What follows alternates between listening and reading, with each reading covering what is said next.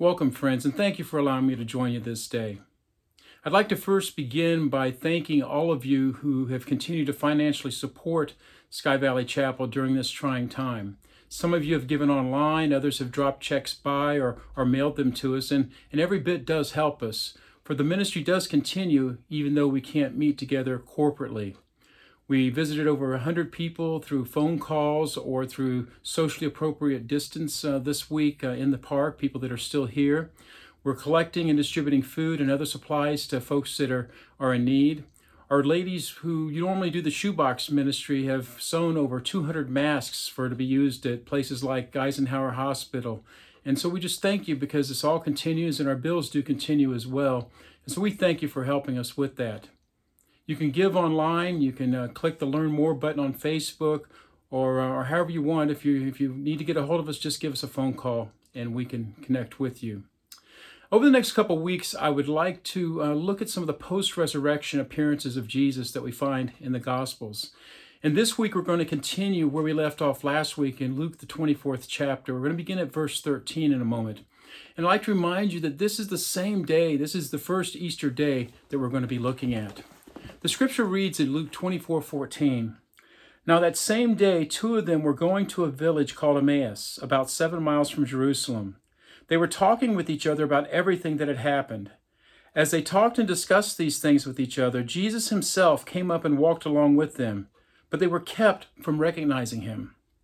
He asked them, What are you, what are you discussing together as you walk along? They stood still, their faces downcast. One of them, named Cleopas, asked him, Are you the only one visiting Jerusalem who doesn't know the things that have happened there these days? What things? he asked. About Jesus of Nazareth, they replied. He was a prophet, powerful in word and deed before God and all the people. The chief priests and our rulers handed him over to the, be sentenced to death, and they crucified him. But we had hoped that he was the one who was going to redeem Israel. And what is more, it is the third day since all this took place. In addition, some of our women amazed us. They went to the tomb early this morning, but they couldn't find his body. They came and told us that they had seen a vision of angels who said he was alive. Then some of our companions went to the tomb and found it just as the women had said, but they did not see Jesus. He said to them, How foolish you are, and how slow to believe all that the prophets have spoken. Did not the Messiah have to suffer these things and then enter his glory? And beginning with Moses and all the prophets, he explained to them what was said in all the scriptures concerning himself. As they approached the village to which they were going, Jesus continued on as if he were going further. But they urged him strongly, Stay with us, for it is nearing evening. The day is almost over. So he went in to stay with them. When he was at the table with them, he took bread, gave thanks, broke it, and began to give it to them. Then their eyes were opened, and they recognized him.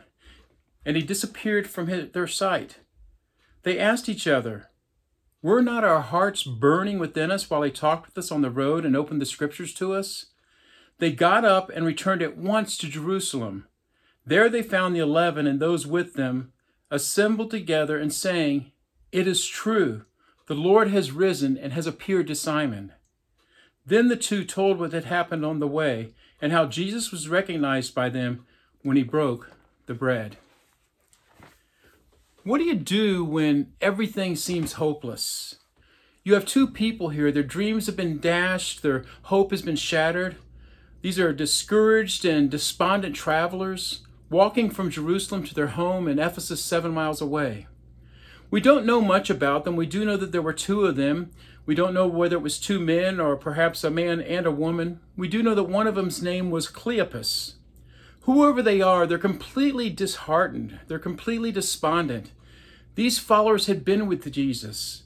It had been a glorious week celebrating the feast in Jerusalem until Jesus had been arrested. Then he was tried in a mockery of a trial, and he was crucified. He was put to death. Now all of their hopes and their dreams were crushed and gone. It was all over, and, and slowly they were making their way home. It was not a happy trip at all. Earlier that day, before leaving Jerusalem, they had heard some rumors about an empty tomb. Some of the women said that they had been to the tomb and, and Jesus had even appeared to them as they made their way back away from the garden. But the apostles didn't want to believe it. Peter and John went to the tomb and, and confirmed that it was empty, but how and when, they had no clue. Confused and downcast, these two travelers leave the city and they're traveling the road back home to Emmaus. As they're walking along, talking over all the things that have happened, a traveler joins them. And unbeknownst to them, it is Jesus himself. Verse 16 says, But they were kept from recognizing him. Every time I read that verse, it, it disturb, disturbs me because I wonder would it actually be possible for Jesus to, to be met and not recognized? Here were two people who were his followers, and even they didn't recognize him. We all have our Gethsemanes, don't we? Times when we, we feel like crying out, Father, please take this cup from me. I don't want to drink it. It's too much that I could bear. It's too hard. Why is everything happening to me? We also have our Calvaries when we, we feel so alone. We feel abandoned. We feel isolated. And we say, God, why have you forsaken me? It's also possible to have our resurrections too. In fact, Paul reminds us that all of us who have been baptized into Jesus have been baptized into his death. And even as Jesus was raised from the dead, we too are raised to walk in new life. In Jesus, we can pass from death to life eternal. Now, if we have our Gethsemanes and our Calvaries and even a resurrection, is it possible too that we can have an Emmaus journey? Here we are traveling down the road of life. Our hopes and our dreams are broken and, and shattered. Our prayers seem to be unanswered. We're trying to deal with everything all by ourselves, and, and suddenly Jesus comes and, and he's walking beside us, but we don't recognize him. Jesus asks them, He says, What are you discussing? And Cleopas answered, Where have you been? How can you not know what's going on? What do you mean, Jesus says? And he says, About Jesus of Nazareth. And then Jesus gives these two guys a Sunday school lesson on the Messiah. Their hope was that Jesus would redeem Israel, but they watched their hope die, and with it, along went with their faith. They didn't see the big picture. What did Jesus do when he went to the cross and died? Yes, he did redeem Israel, but he didn't just redeem Israel, for he redeemed the whole world. From what? From sin and death.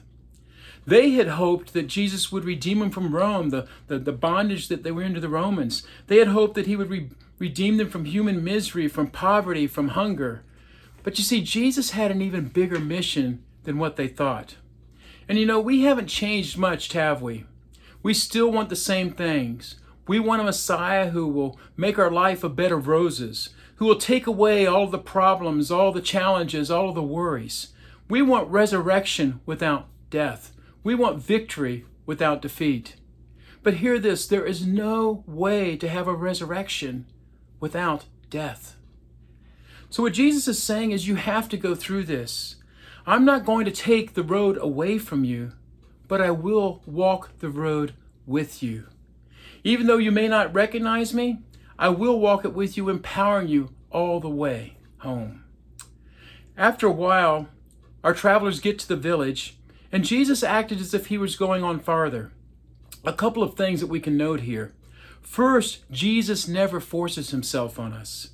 Jesus is ready to go and continue on his way, but they stop him from going. The King James Version says they constrained him. They urged him stronger. They, they said, Stay with us, for, for it's nearly evening. The day's almost over. So he, he said, Okay, I'll stay with you. A second thing we can see here is that it doesn't take much to get Jesus to stay. All we have to do is invite him. Open the door. He's always knocking, so invite him in. He'll be more than happy to come and stay. As they sit down to the meal, as was the custom, Jesus takes the bread and he gives thanks and he breaks it and he gives it to them. Then their eyes were opened and they recognized him. And he disappeared from their sight. Wow. All this time they've been with Jesus, looking at him, conversing with him, but never really seeing him. And suddenly, as they're eating together, their eyes are opened and they actually saw him for who he is. Maybe it's something that reminded them about the way that he broke the bread or something. Maybe they were there when he fed the 5,000. I don't know. But at that time, their eyes were opened.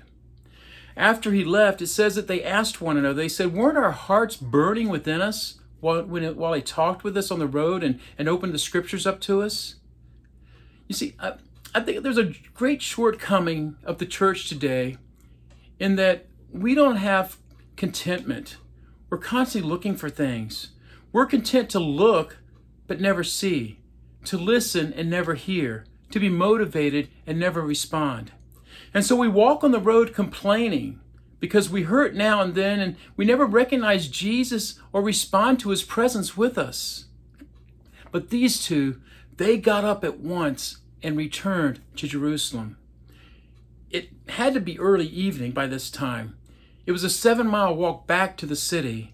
They'd already made the trip once that day. They could have waited until morning, but no, they couldn't wait till morning to get back to Jerusalem. And when they returned, they eagerly rushed in to tell their story. But the apostles spoke first, telling them, It is true, the Lord has arisen, and he's appeared to Simon. These two are standing there, blinking their eyes, saying, Yes, we know it's true. He met us on the way and, and we talked to him. And when he broke bread with us, our eyes were opened and we saw him. We recognized him. Do you sense, do you sense the excitement here? All these people are trying to talk at the same time. Everybody's saying, It's true. He is risen. Jesus Christ is alive. My friend, we all travel along the Emmaus Road sometime in our lives. Sometimes our dreams are shattered. Sometimes we laugh. Sometimes we cry. Sometimes we're taking out of our comfort zone and we feel lonely and isolated. And sometimes we are indeed isolated, like we are right now, those of us that have to be sheltered in place.